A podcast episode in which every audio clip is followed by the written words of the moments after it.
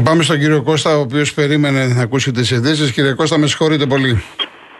Παρακαλώ κύριε Κολοτρώνη, καλησπέρα. Γεια σας. Κώστας Μοσχάτο, Πανετολικός. Έχουμε μιλήσει παλιά, αρκετές φορές. μάλιστα. Είδα το βίντεο με το Καναντέρα. Σαν Έλληνας 59 μισό, ηλικία γεννητής στο 64, υπηρέτησα αυτή την ε, πατρίδα που λέγεται Ελλάδα στη Λίμνο.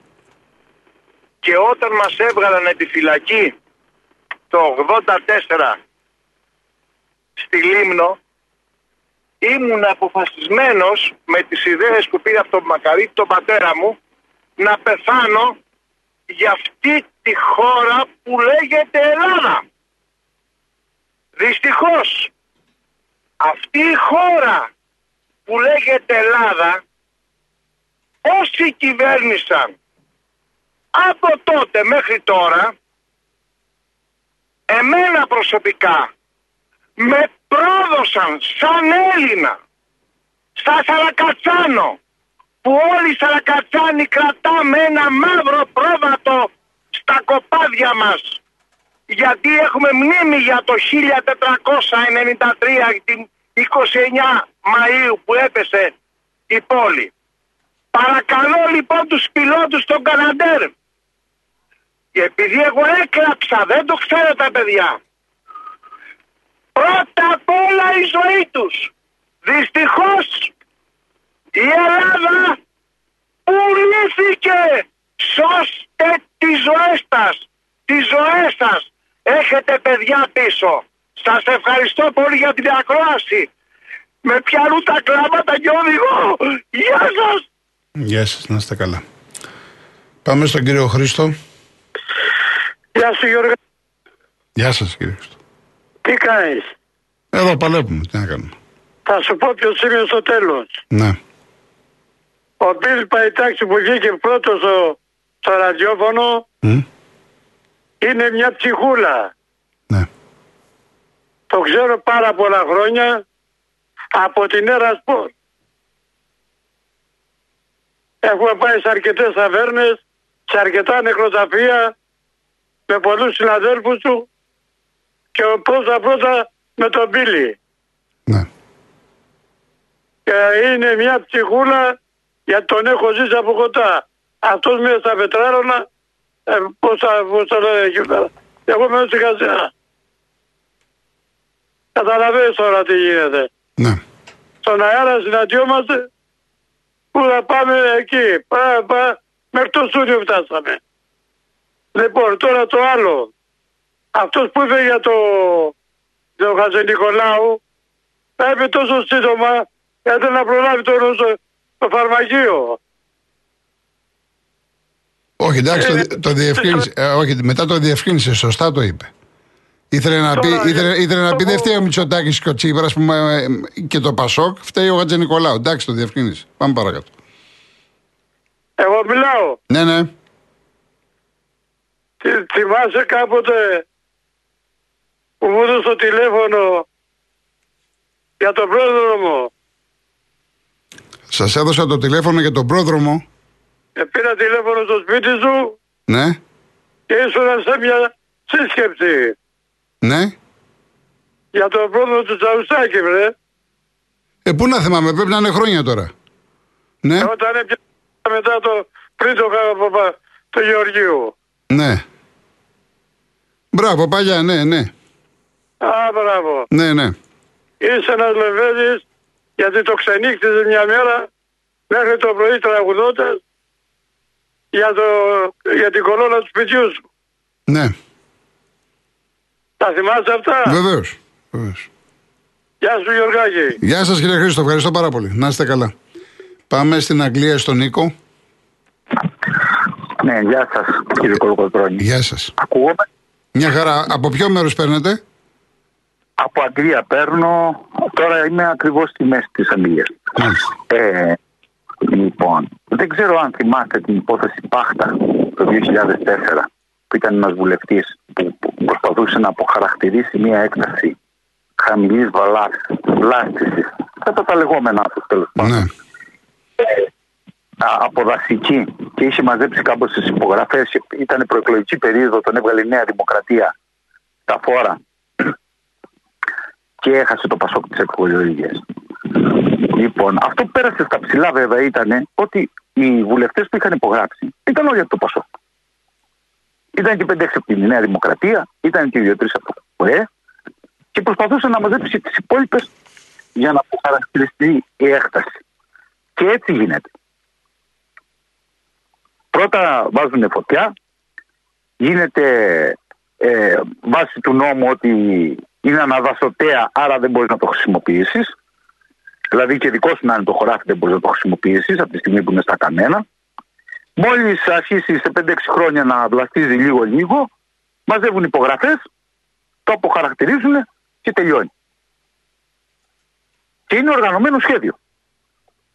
Τώρα τελευταία είναι και το δασαρχείο στη μέση.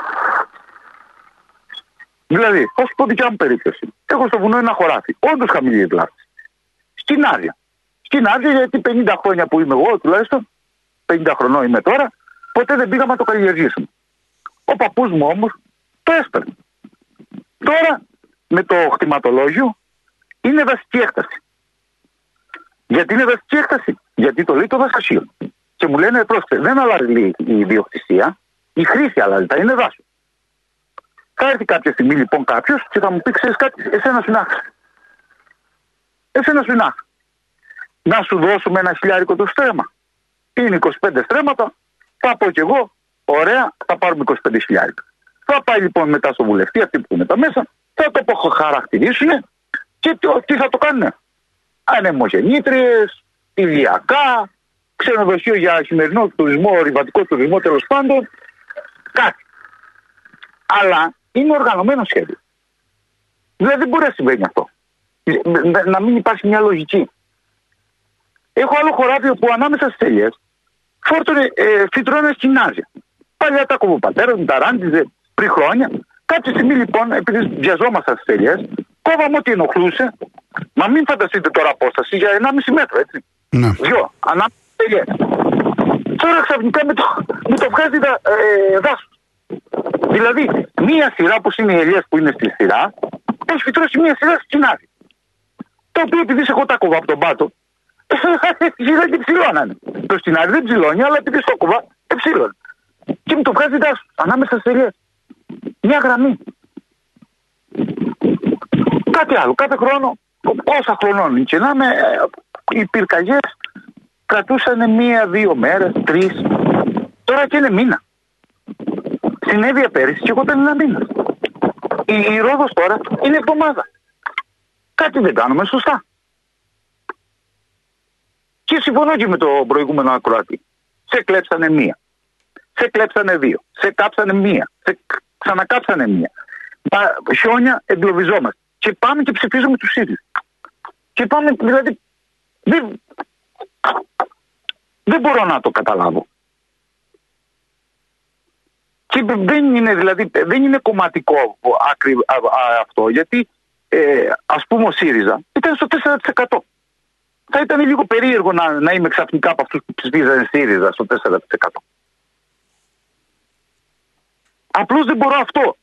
Το με κλέβεις μία, με ξανακλέβεις μία, με ξανακλέβεις, πώς θα σε έχω φίλο; Αν σας κλέψω εγώ τρεις-τέσσερις φορές, θα θέλετε να με ξαναδείτε. Μάλιστα. Σίγουρα πάντως δεν γίνεται καλά και σίγουρα δεν είναι τυχαίο. Δηλαδή να αρπάνε φωτιές σε, τέσσερα μέτωπα σε μία βραδιά ε, τυχαία. Απλώς είναι το γρήγορο σχέδιο γιατί ένας επιχειρηματία για να χτίσει ένα ξενοδοχείο κάπου θέλει μια δεκαετία χρόνια για να μαζέψει τα οικόπεδα. Ενώ τώρα πρώτα θα το κρίνει ένα δασοτέο, άρα ένας μικρός που έχει 5-4 στρέμματα δεν μπορεί να κάνει κάτι. Θα μαζευτούν λοιπόν, θα πάνε σε 5-6 τέτοιους. Πόσα στρέμματα είσαι εσύ, 4, πόσα είσαι εσύ, 5, 10. Μα άχρηστα είναι, μωρέ, μα αναδασωτέα είναι, μα δεν μπορείς να κάνεις κάτι. Πούλησέ μα. Μόλις τα μαζέψουν, μαζεύουν τις υπογραφές από τους βουλευτές και τελειώνει. Αυτά ήθελα να σας πω. Να είστε καλά, κύριε Νίκο. Να είστε καλά, να είστε καλά. Τώρα που έλεγε, έρχομαι κύριε Δημήτρη, ε, ε, έχουμε ένα σπιτάκι 64 τετραγωνικά, σας έχω πει, στο Κοροπή. Ε, το οποίο Ακούστε, επειδή είπε για το δασικό. Το αριστερό κομμάτι είναι δασικό. Το δεξιό κομμάτι είναι δασικό. Το μεσαίο είναι καθαρό. Το ξαναλέω. Είναι 64 τετραγωνικά, 400 μέτρα είναι όλο το οικόπεδο. Το αριστερό κομμάτι δασικό. Το δεξιό κομμάτι είναι δασικό. Στο κέντρο του σπιτιού, εκεί που είναι, ας πούμε, πάση περιπτώσει, η τραπεζαρία, είναι καθαρό. Έχουν, έχουν σηκώσει όλοι τα χέρια ψηλά τι γίνεται σε αυτή την περίπτωση και δεν μπορώ να βρω άκρη εδώ και χρόνια. Τι μου λέτε τώρα. Είναι τρελαίνες. Λοιπόν, πάμε, είναι ο κύριος Δημήτρης, έχει πέσει. Ωραία, πάμε σε διαφημίσεις.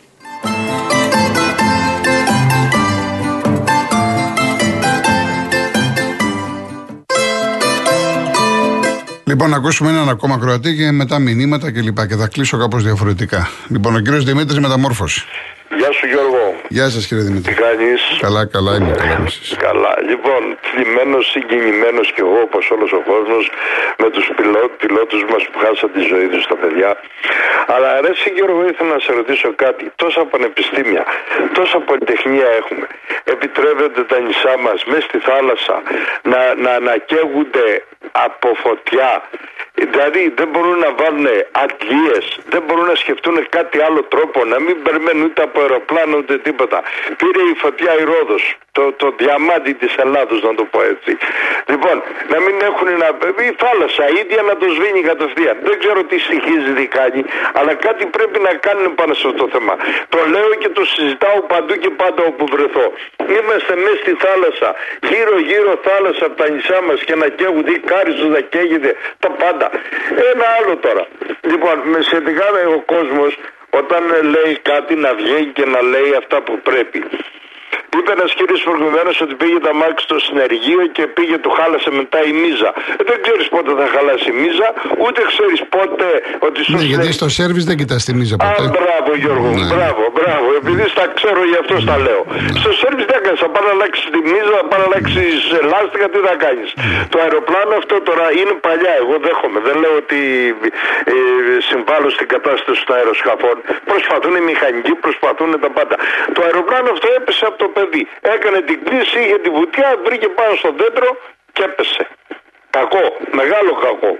Αλλά πρέπει πρέπει να μεριμνήσουμε και για άλλα πράγματα όχι μόνο, όχι μόνο για το δηλαδή το βασικότερο που ξέχασα το δασαρχείο τι ρόλο παίζει τι κάνει το δασαρχείο; Εγώ εξαριστή είχα πει μια φορά στο Blue Sky τους ζών πέρυσι να καεί όλη η Ελλάδα. Γιατί φταίει το δασαρχείο. Εάν δεν καταργηθεί το δασαρχείο από την Ελλάδα έτσι θα κυγόμαστε. Μπορεί να κάνει ζώνες. Γιατί δεν κάνει ζώνες με στα δάση. Τι φοβούνται; Θα κόψουν χίλια δέντρα; Α τα κόψουν ρε φίλε. Θα μείνουν τα πάνω ή τα κάτω. Θα μπει πυροσβεστική μέσα και θα σβήσει. Πού να πάει τώρα η πυροσβεστική; Στη Ρόδο ή δεν ξέρω πού κτλ.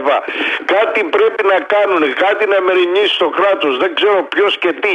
Ο Μητσοτάκης, τα πανεπιστήμια, ε, τα πολυτεχνία μας πρέπει να κάνουν, να βρουν κάποιο τρόπο. Και αεροπλάνα θα πέφτουν έτσι όπως πάνε οι δουλειές και όλα. Ωραία κύριε Δημήτρη.